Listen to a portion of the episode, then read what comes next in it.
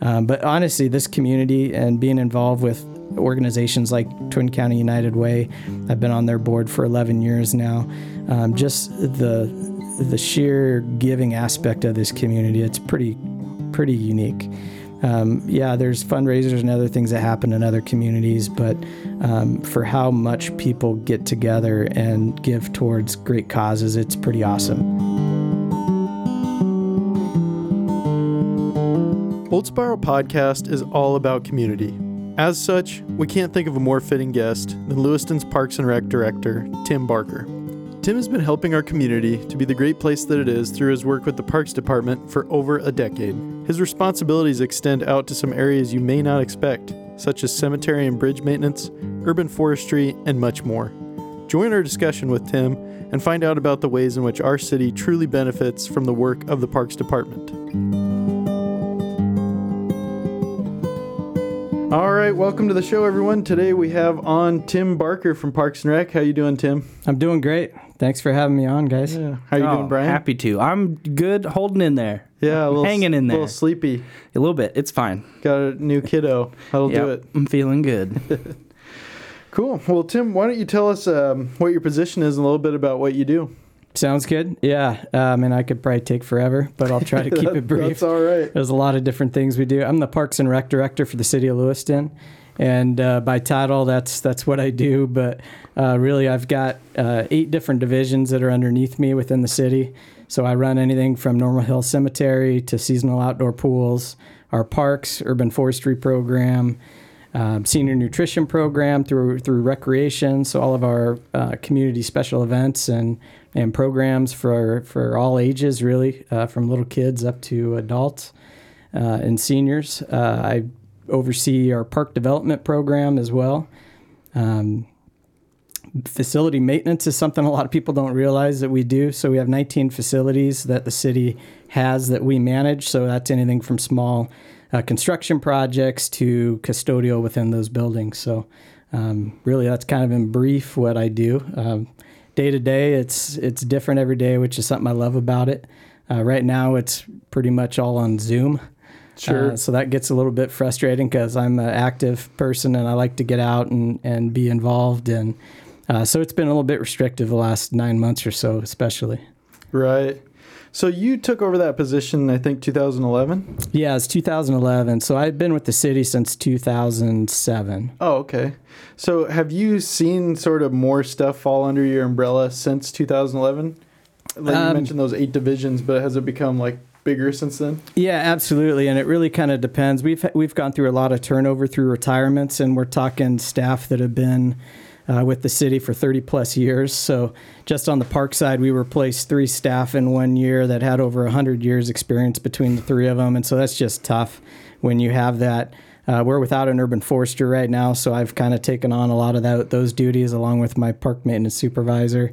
Um, so it's funny because I have a recreation background is really where my my expertise and uh, uh, all my professional experience prior to coming to Lewiston was in, and so it's been a, a huge learning curve just in general anyway. Uh, learning a little bit more about each department. 2015, we created the first ever master plan for Normal Hill Cemetery. Uh, that was originally built in 1988 or 19 or sorry 1888 and so they never had a master plan and so i really had no experience and Just throw them where they fit. yeah yeah just yeah you dig if someone's there you dig next to it yeah um, no and i've heard about every cemetery joke that's, that you can come up with out there but uh, yeah the cemetery master plan was really a great introduction for me into understanding how cemeteries function and just the business side of things uh, it's been an incredible experience to just get to know that system more Yeah, that's something I don't think I've ever thought about is how cemeteries function. yeah I Yeah. understand their function, but not exactly Yeah. how they function. well everybody's dying to get in you got to have a grave sense of humor to work there. Huh? yeah there you go I got nothing. I was holding on to that for the past minute and a half. So, It's the best place to work. Nobody talks back to you. oh, it can't be that bad. No one's ever come back to complain about it. All right, we got those out of the way. so, so speaking of facility maintenance, um, recently somebody decided to go for a swim in the skate park pool Yeah. with their car. Oh yeah, they did. Uh, did that cause any damage? Yeah, I wish there was water in there. That might have helped break the fall Yeah, a little no bit. kidding. So uh, I went out Sunday night uh, when that happened. Um, I actually didn't know it happened until a friend of mine sent a picture to me. Um, and that they had seen on social media, and so I contacted the PD, and then ran down, met the. I'm just two blocks from there, and so met the uh, the officer that was there, talked about it, uh, saw some damage to the coping that was there, and I think mostly from watching the video, that was probably from lifting the vehicle out. Um, since there's still snow and ice in the base of it, we're going to go in and clean it out tomorrow and just really see. I hope we don't find cracks or anything in there. Uh, that pool was, um, I mean, it's a great feature, and it was something that was a, an original alternate to the program, and we had a, a donor that gave us basically 50% of what the cost of that to build was, and it's a $55 $56,000 facility. So if you if we end up with a massive crack in the middle of it, you know, with it being a skate park, you just can't go in and and patch that because it's really got to be smooth. So I've talked to uh, Grindline Skate Parks, who is the company that built it out of Seattle. And so we'll plan to send them pictures of everything I find, and then they'll kind of assess it and let me know uh, what the cost might be to fix it. So, yeah, one of those freak things. You know, it's not near the road. Um, Yeah, I wondered how don't really know how to explain it. Um, I can say that I know that uh, the police department has video that they were able to get from Vista Outdoor that has the entire thing. So I haven't seen that yet, but uh, that'll be interesting to watch that. Well, I hope that it's. I hope it's not damaged. yeah, I Um, hope not. The coping, you know, this uh, a little bit of the coping is just kind of chipped off here and there. It's not horrific, so I'm just really hoping down below we don't have anything major. mhm. Yeah. Yeah, yeah, that'll be a real bummer. Yeah. Because as listeners know um, from our Smash the Skate episode, I do a or did a fundraiser for the skate park, and that's how we met. How Tim and I met.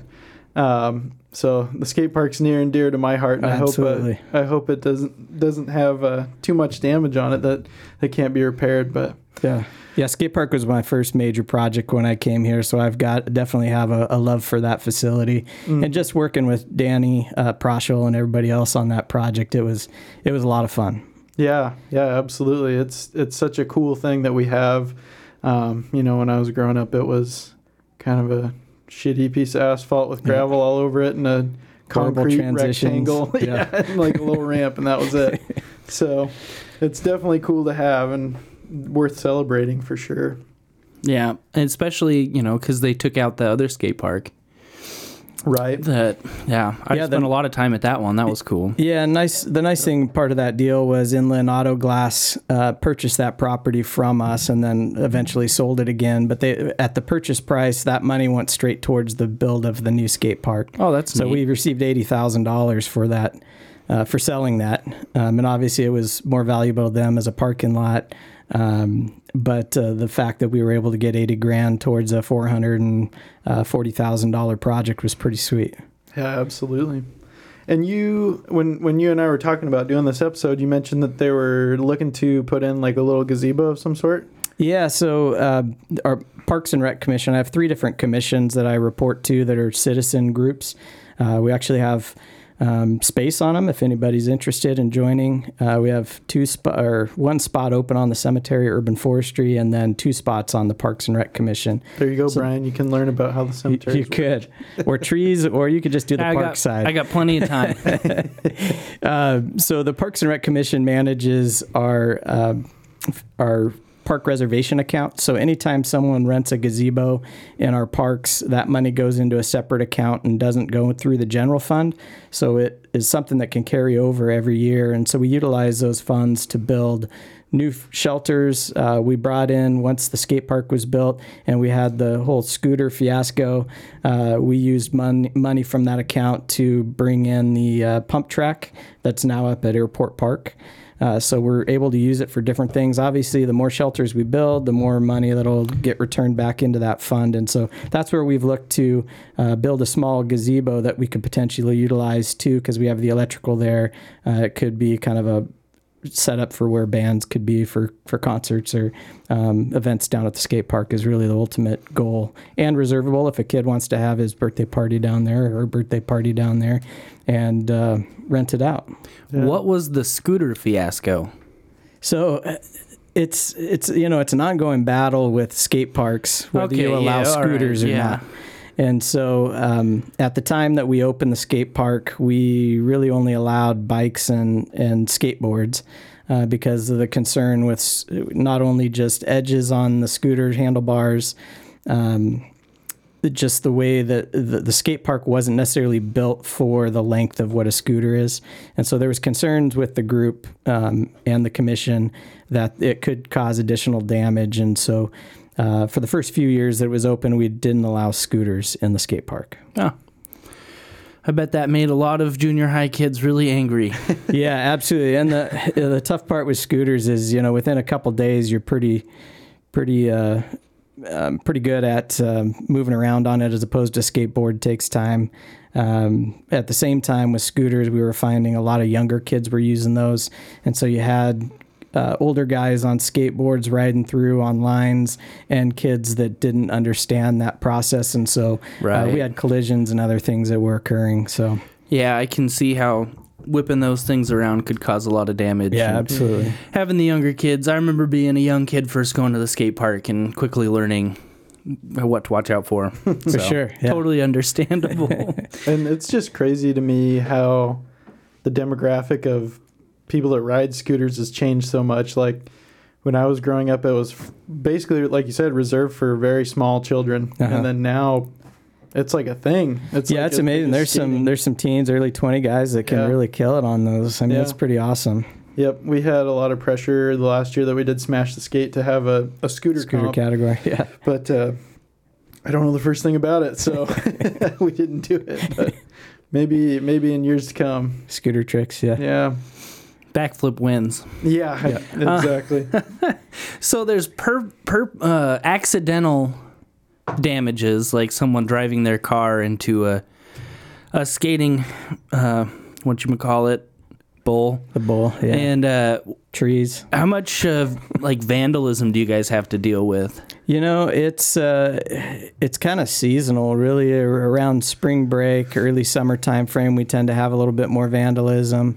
Um, fall time frame, we do. Winters usually um, when just in general talking about um, the park system.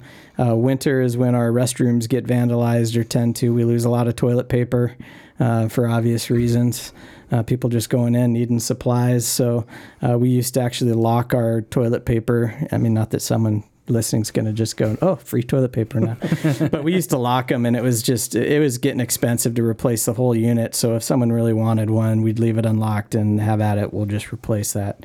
But uh, uh, you know, bridges we we maintain uh, the bridges too, um, and so any graffiti on there, we've got all sorts of different graffiti removal options. Um, we got dustless blasters and all sorts of stuff that we use to clean that up. Um, being down at the skate park the other day, I noticed we do have a few um, tags that are down there, and so we got to get those out of there. But it's it's crazy how uh, the type of material that you have anymore that can easily take that stuff off. We used to just paint over it with like a gray paint, and then, then you had like a square spot. Now you can almost completely remove something. Hmm. There's a tag around here. It's real creative. It's gang.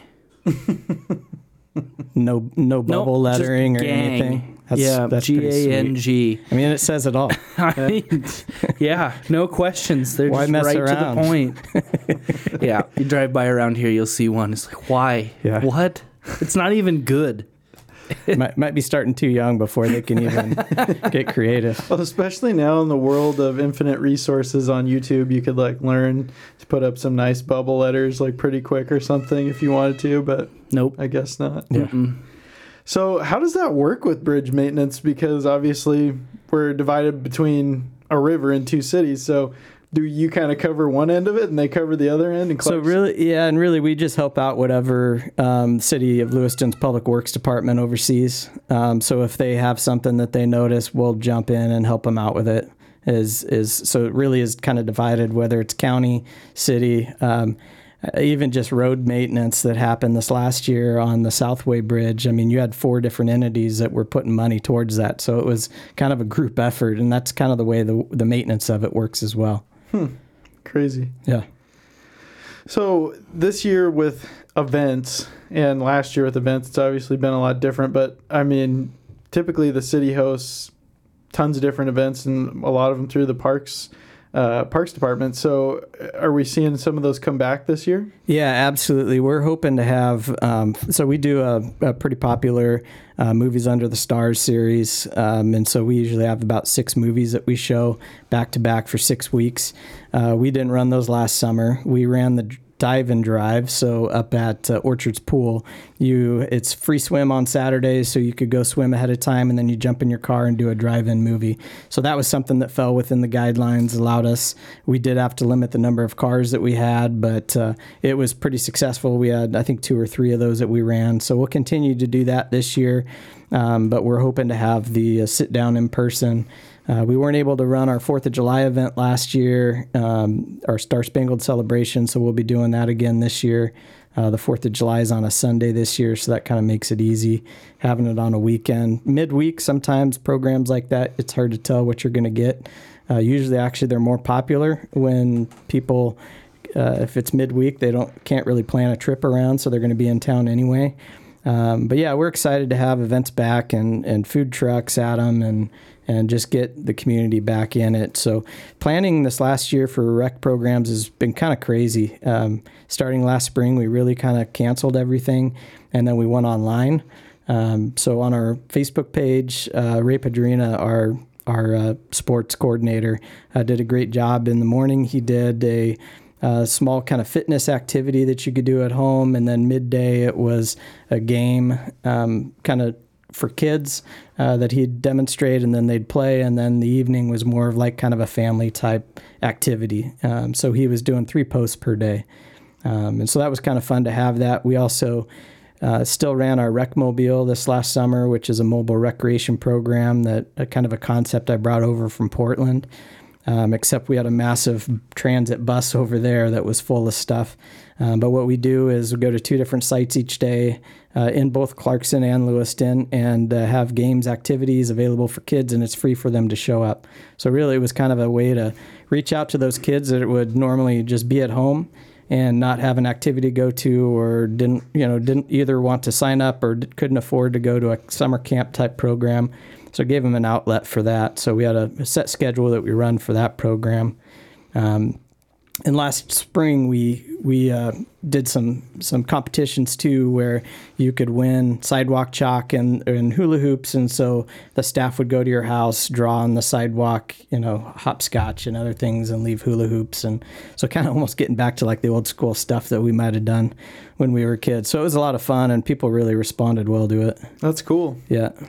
Well, I saw on on the city's website, it looks like they're doing a virtual Seaport River Run. Yeah, yeah. So, what, it's- is, what does that mean for it to be virtual? yeah, yeah. So we kind of actually took the lead. We're we're usually the week before Bloomsday, and Bloomsday last year moved to the fall and did a virtual, and then they decided a couple months ago to do a virtual this year.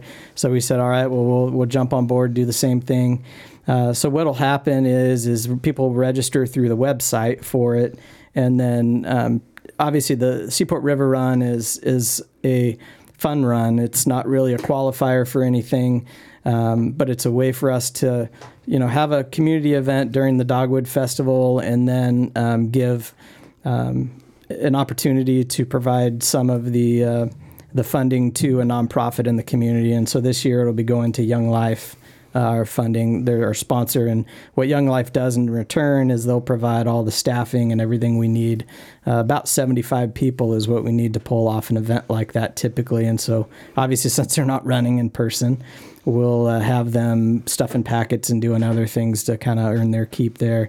But virtual, uh, we'll give uh, three or four different options um, as far as routes that people can run.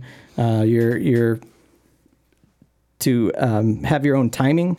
Um, if you want to submit it and attempt to be in the top 10 in your age category, you have to GPS your route and uh, the the timing through that. So um, it's a little bit unique and interesting. Um, so it'll hopefully it'll work out for us. Um, we usually get, depending on the weather, anywhere between 800 to about 1,200 people that participate in the in the main run, and that'll be the tough part we'll miss this year. We didn't run it last year at all, so at least we're doing something. But it's nothing more exciting than seeing 1,200 people running down the pathway um, on the levee system. It's pretty cool. Yeah, absolutely. That's I the Seaport River Run. Yeah, my brothers are runners in the cross country team at LHS. One of them is, and uh, I know that's something that he really enjoyed, and oh, yeah. I'm sure he'll be submitting his GPS thing this year for sure. Yeah, it's it's crazy how quick some of those because we have two routes on the regular race. It's a 2.6 mile, and then we have a 10k, which is a 6.2.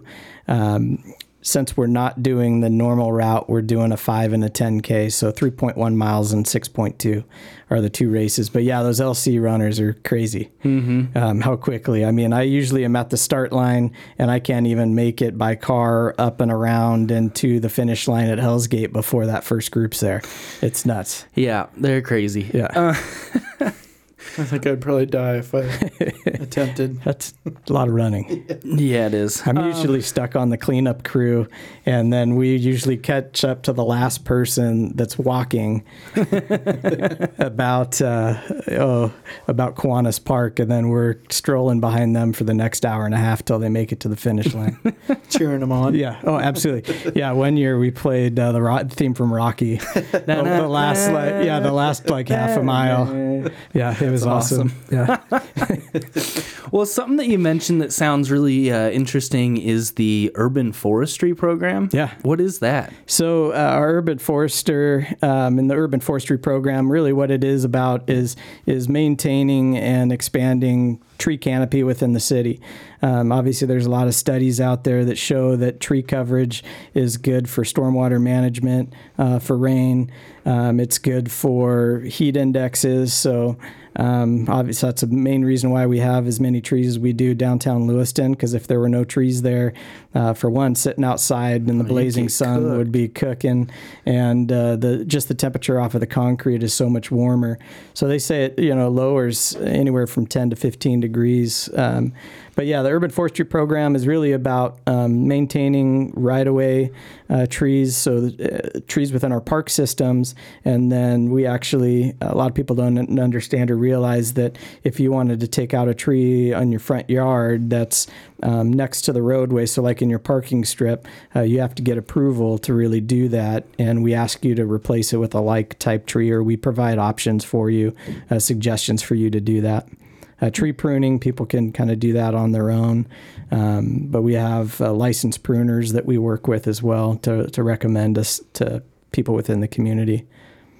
That's cool. Yeah. And we're, we're a tree city. And I think for like the last 32 years? Yeah, like, 32. Yeah. And I just yeah. got noticed last week that we got another one. So we'll be up to 33 years now, which is awesome. And I think we're at seven growth awards, which is kind of like above and beyond the Tree City USA. Yeah, yeah, it definitely makes Lewiston kind of cool and unique in that that we have so many trees because otherwise it'd be kind of a scabby little place. Mm-hmm. Yeah, I mean, just look, yeah, just looking around, uh, unless you head east, you know, on uh, Highway 12, uh, there's really not much in the way of trees in the area, and so it's it's it's extremely important. I mean, especially for homeowners. I have three giant sequoias in my yard, and if I didn't have them, you know, I couldn't imagine what my uh, electrical bill would be during the summer for for cooling my house. Yeah. My house gets very hot. It would be nice to have some more trees out there, that's for sure. Uh, mm-hmm. I never realize. I mean, when you're in town, it doesn't. I mean, obviously there's a lot of trees, but you don't realize how many trees there are until you head up like Sunset Park and above and look down yeah. over, and it's just, especially um, in the spring and in the early fall, you look out and it's just like, holy oh, cow! Oh, yeah. There's so many trees. Yeah, it's it's awesome. Yeah, it's crazy. I always like to look down when I'm driving down from from um, up north, and and as you're coming down the Lewiston right. grade, uh, just looking and seeing what the coverage is. It's pretty pretty cool. It's more than what you realize. Mm-hmm. Yeah. Yeah, and some of those trees that are like down by LC and up on Normal Hill, like the one that used to be my by my apartment on 9th Ave. I mean, that was a huge elm tree, and it's just cool to see that those have been there in part of the city for so long. I can't even imagine how old some of those trees Oh, are. sure. Yeah. Yeah. Yep. And do you know anything about? Um, I feel like there used to be a certain type of tree, and a beetle or something came through and wiped them all out. Was that elm? Yeah, it was a locust, the Oh. locust trees, and so we lost a lot of locust trees in the last. Um, it was a locust borer, is what happened. Um, we lost a lot of locust trees in the last uh, ten years or so, um, and we're still losing a few here and there. But uh, and it's not an ideal tree for our climate anyway. But Yeah. Yeah, it's it's cool to have all those trees. I mean, like you said, it would just be scabby and kind of kind of a bummer without it. So, is you, you mentioned that space um, was still kind of vacant for what was the urban forester? urban forestry, yeah. So is that a position that the city or the parks department's looking to fill, or is it just kind of vacant? Yeah, it is. Um, it's just something I need to get around to doing. It's actually been vacant for a little while. Uh, it had been a paid uh, full time position through the city, and we're looking to contract it out. And so I have talked to a few people that are interested out in the in the areas to kind of supplement something else that they're doing.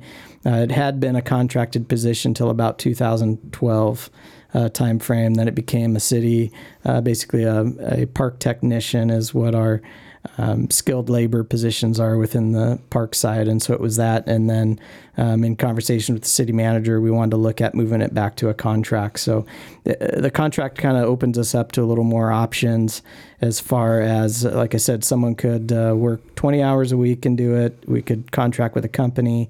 Uh, we've the city's previously worked with like University of Idaho, and they've helped manage it before. So there's a few options that we have to go with that Yeah, because I'm sure that they have like forestry degrees and that, for sure. Yeah, so they could have interns come Great and do student some of that. projects, yeah. yeah. Yep, absolutely. So you mentioned earlier about taking ideas back from Portland. So are you originally from Portland? Yeah, I'm from the from the Portland suburbs. Uh, I grew up uh, mostly down in a suburb of Salem in Keizer. Went to high school down there. Um, but yeah, the Portland area is really where my family's all typically from. Is uh, kind of Portland based. Uh, grew up in uh, between Beaver Creek and West Linn, so on the south side of of Portland, and then uh, we moved down to uh, Keizer. I think when I was about ten. Gotcha. So yeah. So, did you come out specifically to take the position at the Parks Department? I Or? d- yeah, I did. I didn't have a clue, honestly, that Lewiston existed. Sure. Uh, I was looking to, I wanted to stay in the Northwest. I've always loved the Northwest, but I've only lived up and down the I 5 corridor. I went to college in Tacoma, and then after college, moved back down to the Portland area and uh, wanted to kind of explore out a little bit. I'd been to Sandpoint. One of my best friends from college was from Sandpoint. And uh, so I wanted to head out this way a little bit. But uh, yeah, they did a national recruitment for the role. It was assistant director, and so it was a new position that they had created. Uh, so then there could potentially be an internal candidate for the director's job when he won, when he was looking to retire. So when I first came in, my job really for the first three and a half years before I became the director just was constantly evolving as I was taking over other roles. And luckily, I didn't have to apply when the position came open. I was the interim and then appointed to the role. So That's awesome. yeah. Yeah, it was something I wanted to always. It was always a goal that I had uh, going through college that I wanted to be a Parks and Rec director, and really ended up in that role about ten years before I ever expected to. So pretty fortunate. Yeah, yeah, definitely. So, you mentioned it was national recruitment. So, was there like a lot of competition for that position then? Yeah, it was kind of funny. So there was uh, five five finalists when I came out here, and it was uh, about 108 degrees that day, midsummer. And uh, just funny things, I just remember like they took us on a half day tour. Um, I was in the van with the uh, the old director. You know, 15 people. It was a mix of us who were applying, and then Parks um, Parks Commission members. And he had his window rolled down and no AC on, so we were just roasting in the back. Um, and uh, no, it was kind of fun. And, uh, so the finalists we had, there was a guy from Florida, uh, myself, someone from Southern Oregon, a former professor from UNLV, and then there was one local candidate. So it was a pretty good mix of people. Yeah, that's cool. Yeah. Hey everyone, just wanted to take a quick break to tell you about our new Patreon account. That's right, OSP fans, you can now directly help us fund this show and get access to exclusive content. For more information and to learn how you can support the show, head to patreon.com slash old spiral podcast. Now back to the show.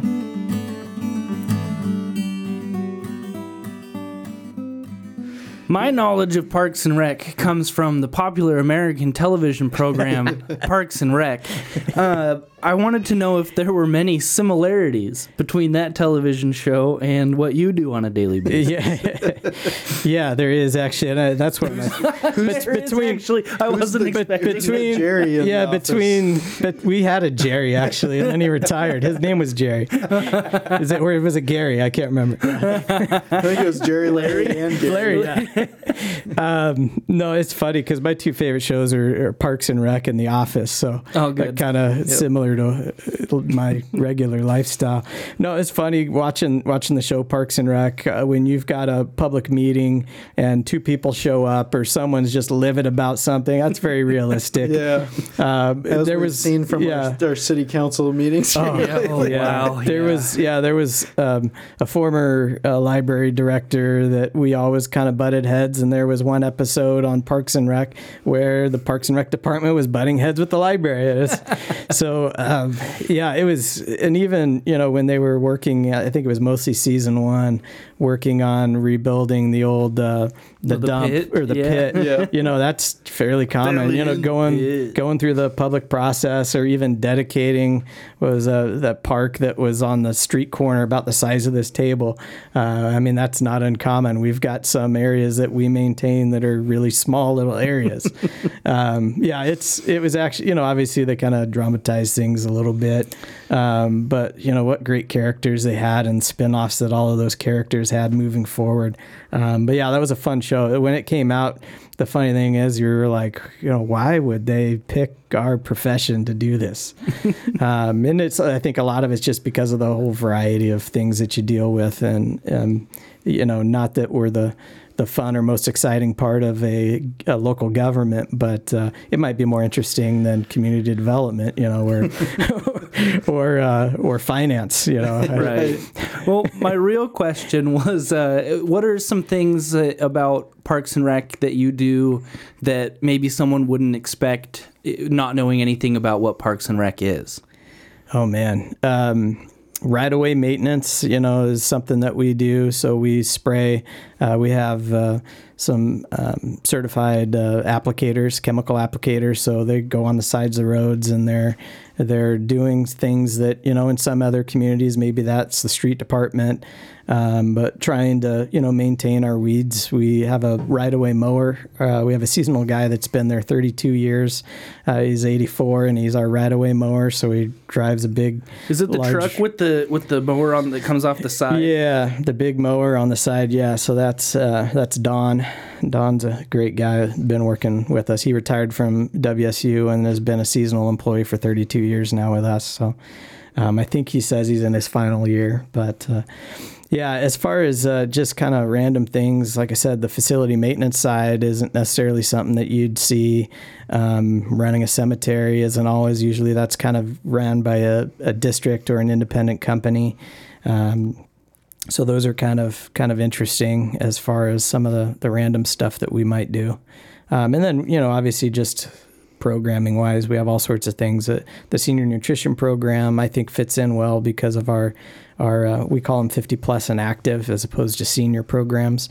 Um, because we've what we've found is we've got a lot more people that want to take trips and tours and they don't consider themselves seniors until they're 80 um, and so if you're 50 and over we'll allow you to go on those on those activities. But yeah senior nutrition program's a great one. So it's very similar to a meals on wheels type program. Uh, we have about 140 now right now home deliveries that we do per day uh, that's five days a week and then Is that volunteers who are making those deliveries? yeah, so we have volunteers. We have two um, two full time staff in our kitchen, and then we have two seasonal staff in the kitchen, and then all our delivery drivers are are are volunteers, which is great. So the city reimburses them for mileage, uh, but they don't receive a regular pay to do that. So And if someone wanted to volunteer, how would they do that? uh, they could contact us down at the community center um, and at the Lewiston Community Center, where our main office and the senior nutrition program is. Um, and then we'd be happy to get them on a route. Um, and whether they want to be a sub or want to have a little bit more stability, uh, we can definitely fit them in. It's something that you know is always a constant need, and it's hard to rely on volunteerism um, to maintain something. So uh, from time to time, staff will step in and help out. But Yeah, my mom worked as a volunteer coordinator down there for a long time. Or I guess it wasn't a long time. Oh, it was a while back for a few years. Yeah. So yeah, it is uh, not always easy finding people to volunteer to do stuff. no, it's but not. it's super um, important. Oh, absolutely, yeah. And with the volunteer center, just and I sit on their board, uh, just the the programs and uh, the America Reads program alone is huge to the school district because we send individuals in that help kids with reading, and that's been a tough thing this last year because we haven't been able to do that. Uh, they're not really allowing any outside individuals to be in the schools, which you know I totally understand. Uh, last thing they need is an outbreak, and last thing Volunteer Center needs is a 70 plus year old, you know, contracting COVID or or getting sick. So, um, but yeah, that's that that um, Washington Idaho Volunteer Center is a is a group that probably uh, doesn't get enough um, notoriety just because people don't always necessarily know or realize that they're there. But there's a lot of programs that they provide in the community. Cool. Yes, that they do. So on that note, um, on challenge on challenges of getting volunteers, what are some of the other big challenges that the Parks Department faces in their day to day? Well, I mean, um, for long term, it's uh, funding. I mean, it's kind of a constant challenge and battle. Um, the current city manager, Alan Nygaard's done a great job trying to get all of our departments to be cohesive because in the past, I've always felt like we were we were in competition for funding every year. And now we'll sit down with our strategic planning and uh, we'll agree upon some focus areas for the city. And then we'll all support each other, whoever's um, taking that lead and, and moving forward. And one of those is community park development right now uh, that, that I've got support from all the other departments, which has been great. Um, so that's, you know, that's a, that's a typical challenge. Um, um, other challenges that we face, obviously, is just you know when when our staff get out to the parks each day, you know what is it they're going to find. Um, so uh, you may uh, like at the um, at Pioneer Park. So we have the uh, the fountain there. That wasn't necessarily when it was redesigned. It wasn't necessarily to be interactive, um, and so you, you you take the basin away and you open it up. It's going to be interactive, and so uh, when someone goes in there and uh, needs to clean that filtration system, you'll find all sorts of stuff in there that you didn't expect. And and uh, in the busiest times, it may um, may be something that uh, clogs the system and shuts it down at like 6 p.m. just because it can't take anymore. Um, and so then you've got to get somebody out there, get it fixed, or you just close it down for the day and then you get in there the next morning. But yeah, it's crazy because sometimes you'll walk into a park or into a restroom and usually it takes 10, 15 minutes, but you may be in there for an hour or two, depending on what damage or not that you find. What kind of things are clogging the filtration system? the first thing that comes to my mind is socks. Yeah, yeah, you know, uh, clothing, um, and uh, Cigarette butts. hair, um, all sorts of stuff. Anything that comes off. And again, it's not a system that was, yeah, it, it was. it's not a system that was that was built to maintain something like that. It was it was something that was just a kind of a uh, a feature that um, wasn't was just to filter the water through. So. Um, and nothing else. Yeah. yeah. No, we've it- you know that fountain. It's been kind of no. It, we haven't seen it in the last few years, but you know there'll be mornings guys will show up and there's just mass amounts of bubbles all over. Someone will pour something into it, and when they start it up, it just goes crazy. Um, Hmm. see You're every- giving people see a little bit ideas now. I know. I know. Yeah. Uh, you know, I sat in on a couple meetings about a proposed skate park that was going to go in up by the uh, new high school, and there's Uh-huh. like a whole bunch of other parks and that kind of thing. Um, is there any kind of movement on that, on expanding those areas up there? Yeah, so um, we actually are going to be putting a few couple features in this this coming year. Um, tough part up there right now is we have a, a water shortage for uh, fire flow, and so we're not we have, there's enough on the site for the the high school and for LCSE, um, but for us to have irrigation, which is you know we're looking at in the in the heat of the summer in August, 1,200 gallons per minute is what we need to supply the site, um, and that's about 200 and I think 220 acres that needs to be irrigated. So it's a huge area. Um, and so there's kind of a hold off for that, but we are moving forward uh, with some development just on the south side of the high school.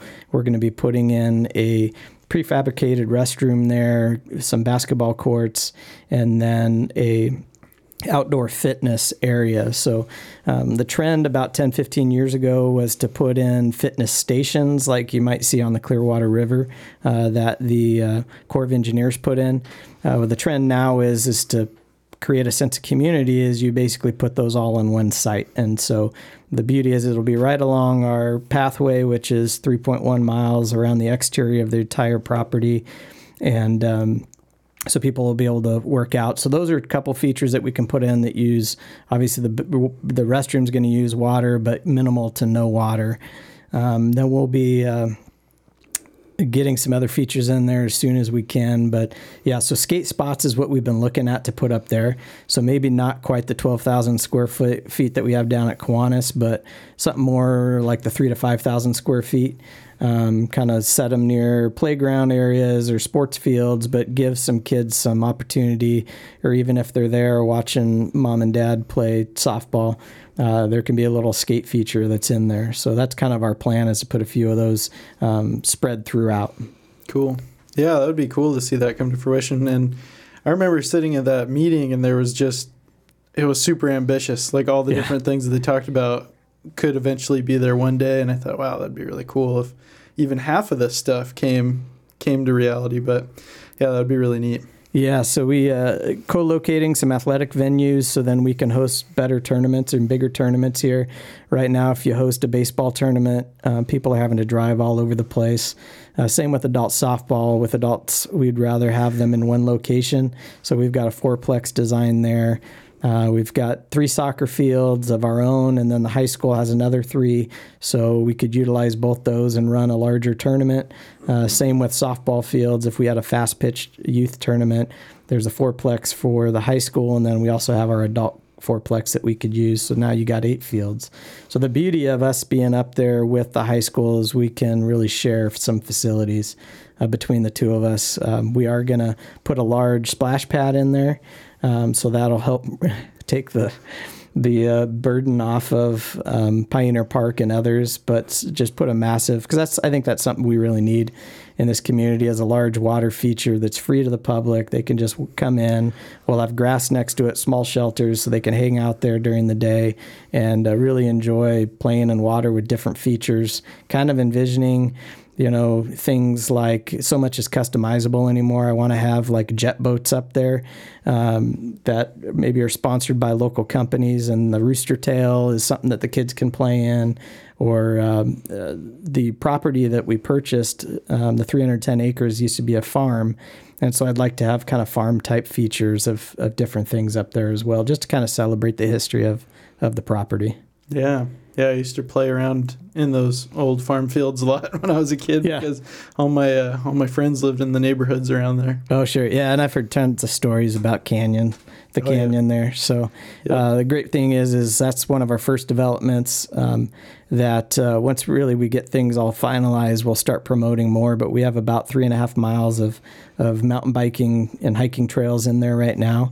Uh, we just did a naming rights this last year for the Skinner family, who is uh, the property right along Warner, uh, right next to it. They've been big supporters of the project and obviously been there many years, I think since the early 70s. But uh, one of their sons, Ryan, really has taken the lead on the development of the mountain bike trails and uh, fundraising for that, and then providing some additional long term funding as well. So, Cool. partnerships is really what's going to make this, this project move forward. Awesome. One of the things we like to cover on the podcast or the theme, uh, you know, an overarching theme for our podcast is community. And it seems like the park systems and everything you do with the volunteering and um, putting in the parks and maintaining them and having these ambitious future goals is definitely you know right on with that theme of of building a, the community that we do have because that's it's such a good part about where we live um, with you know I've said it before and I will say it again this you know very big small or it's a small big town city that we have. I've said it before and I can't even say it right now but yeah. The small big town that we live in um, just that we have so much to do and have that sense of community. So it's cool that you know being involved with that I'm sure is really rewarding Oh yeah, absolutely. I mean, a great example, like I said, was the skate park. My first project. I couldn't tell you how many times after we opened it up, I went down and just sat on the levee and, and watched kids play during the summer on the skate park, just because it was just such a cool project. And you look at it, and it's like you know. I probably spent many um, nights where I wasn't sleeping because of issues and other things we ran into. But to be able to see something come to fruition like that, it's pretty rewarding. Yeah, for sure. And I mean, just speaking from personal experience, it's been awesome to see how easy it actually is to go to you at the Parks Department and say, hey, I want to do this event to help build community um, inside of a smaller community in, in our town. And it was just easy. You guys were super helpful and kind. And um, it was always rewarding to do that fundraiser every year. And it was something I always looked forward to. And I hope we can do it again once yeah, no, that was up. that was a great partnership, and we're always open to ideas. And uh, you know, if anybody has any ideas of programming or something crazy that they want to see, as long as I get it past my legal department, then we're you know we're usually good to go. Uh, but no, honestly, with you guys running that event, it was it was pretty awesome because it was happening the same time we had an event, so it's not like we could have um, run both of them. Um, and uh, you know, we're not experts at all in in the skate uh, skateboarding world, but to have community members that are willing to step up and partner and take the lead on that, yeah, absolutely, we love love doing that, and anything we could do, obviously, to help you out, we wanted to be there and make sure that it ran well for you. Yeah, and you guys always were, and it was always super streamlined. And I mean, if anybody has an event that they want to do like that, I would highly encourage them to reach out to you and try try to do it because it, it's a much easier process than I thought it ever was going to be. Sure. I thought it was going to be kind of tough and have to go through this person and that person and really try to plead your case, but it, it wasn't bad. I mean, you guys heard me out and it made it happen. I'll try to make it more difficult for you next time. It sounds like no. Honestly, we have a lot of groups that want to. You know, everybody seems to want to. Uh, an easy fundraiser would be to have a fun run, and we're a great resource for that too. You know, we're we're a small partner in that because typically, if someone starts and ends at Kiwanis Park, we have them rent the shelter. But obviously, if someone needs resources and wants to use the entire uh, levee system on both sides, um, we tell them, okay, you've got these six agencies that you have to work with, and this is what they're going to tell them. This is what their forms are going to look like. So we're we're a great resource for that as well. Um, if someone's looking to do something, you know, just and if it if it's anywhere related to the type of work we do, we'd love to either partner with you on it or at least give you some advice and help you out. Cool. Coming from the Portland suburb area, the larger city, and then coming to somewhere where you hadn't even heard of before. What were your first thoughts? And I mean, besides the 108 degree temperature, no AC in the van, yeah. What were some of your first thoughts when you when you got here? I mean, obviously you liked enough to stay, but yeah, you know, I and I'll be honest. My first thought was was at that point in my life, um, I was running a community center for the city of Portland. I was looking for my next adventure. An assistant director role sounded pretty good for about three four years, and then I was going to go back to Oregon. Was my plan when I got here. So I didn't really plan to connect a whole lot. I didn't really know anybody out here. Just wanted to get some extra. Um, um, just get get some extra knowledge and experience under my belt because with the city of Portland, our jobs were so defined. I didn't know what was going on outside my building, um, and that was frustrating to me because I first started in a suburb of Portland in Wilsonville, and I really kind of had the full gamut, kind of almost like here. And so getting getting into a community like this, it was you know it was a little tough the first few years to kind of get in the swing of things. I love the size of the valley, um, you know the weather. Uh, to be in a place where you get 10 inches or less of rain a year and i love the warm summers. Um, and even if you know we get one or two weeks of snow that's kind of a good pace for me. I don't think i want too much more but i like the snow. Um, yeah honestly moving here uh, totally totally different world you know and obviously just the, the political environment of portland versus coming out here. Uh, just even you know learning that and uh, uh the pace you know a little bit slower um, I really enjoyed uh, my commutes here. Um, the last couple years I lived over there, I was uh, living in Vancouver, and so I was commuting over the bridges every day. So it was about 40, out a 12 minute or 12 mile commute, and it was 45 minutes in the morning and an hour and a half home. And that was normal to me. So um, my night never started before like 6:30 at night, and to be able to be home in a song and a half now, I mean, it's pretty pretty amazing to be home by 5:05. You know, if I leave work on time. Um, but honestly, this community and being involved with organizations like Twin County United Way, I've been on their board for 11 years now. Um, just the the sheer giving aspect of this community, it's pretty pretty unique. Um, yeah, there's fundraisers and other things that happen in other communities, but um, for how much people get together and give towards great causes, it's pretty awesome. Um, and so those are the kind of things you start thinking about. I was like, man, this is this is a really good community. I like the size. Um, you know, obviously Lewiston's only about 32, 33,000, um, but really our service area um, is about 60 to 70,000 because of uh, there's really not a whole lot of programs on this side that are that compete with us. So we try to provide some things over here through partners. But uh, this is a really good community. Um, toughest part, I think, here that's been actually rewarding for me is it's really forced me to look towards grants and other opportunities to raise funds. Uh, it's sad to say in previous jobs you didn't really have to work for that. You just asked for it and it was there. Um, not that people don't support the programs here. It's just the way we fund things is is different, and so that's been a great challenge for me. But yeah, I've really enjoyed being out here. 13 years now. It's crazy. It's gone by fast. yeah. Yeah, absolutely. Um, and we're happy to have you here. Yeah, yeah. It's, well, it's, commuting, man. I would. Uh, I commuted from here to WSU for a couple years, and people were like, "Wow, forty-five minute commute." And I'm like, "Well, yeah, but it's it's the distance. I mean, I could have a 45 yeah. minute commute easy and travel a quarter of the distance in some places. Yeah. Mm-hmm.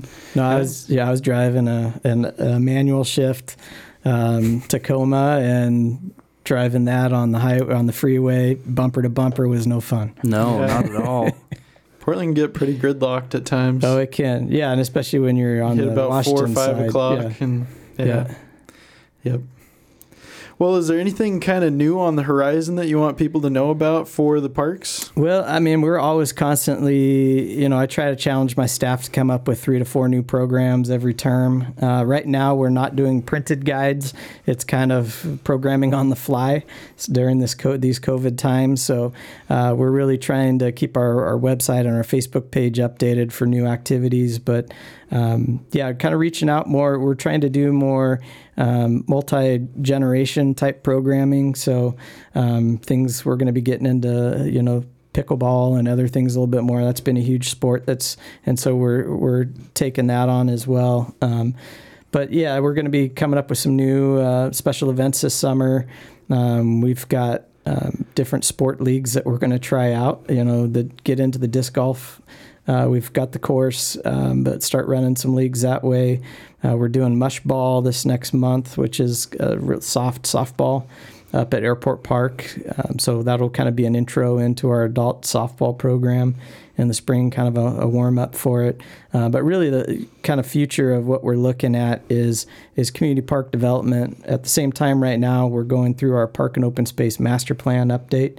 So we'll be having an online platform uh, with videos, unfortunately, of me uh, talking about each neighborhood uh, in the community and uh, what's in those, what's in that neighborhood, the things that came up ten years ago in our last update, and then looking towards the community, whether you live in that neighborhood or not, what type of features you want to see moving forward. So, as far as trends moving forward, I think we're getting away from uh, more of the team sports. It's kind of a national trend and getting more towards the mountain biking, the disc golf, and the things that you could just grab your equipment and go and do on your own time as opposed to show up at nine o'clock at night and uh, play a game till 10.30 and then go home. Uh, so things that are, are flexible with with your schedule is really what we're seeing in the trends that are out there. So uh, be kind of looking for some new and innovative stuff that we'll be looking at there Cool. Yeah. So if anyone wants to get a hold of you uh, or just the Parks Department in general, uh, just check out the Lewiston City website. Yeah, city of Lew- start. Yep, cityoflewiston.org, and then you can uh, on the upper um, part of the web page you can hit, click on departments and then uh, select Parks and Rec, and then we've got as much information as we can out there. If not, we've got links to other things. But um, yeah, it's just ex- even exploring what's out there. I mean, we have 26 different park sites that we maintain. A lot of people don't realize. We I didn't know there were that Yeah. many. Yeah. Yeah, we have over 200 developed acres that we maintain. So, um, pocket parks, trail systems that are out there. A lot of people don't don't know. Our Facebook page, uh, Lewiston Parks Recreation, um, is another great source. So we always have um, new things that are constantly scheduled to go up on that site. Uh, those are the two best ways, or they can contact us at the community center at um, 746 2313.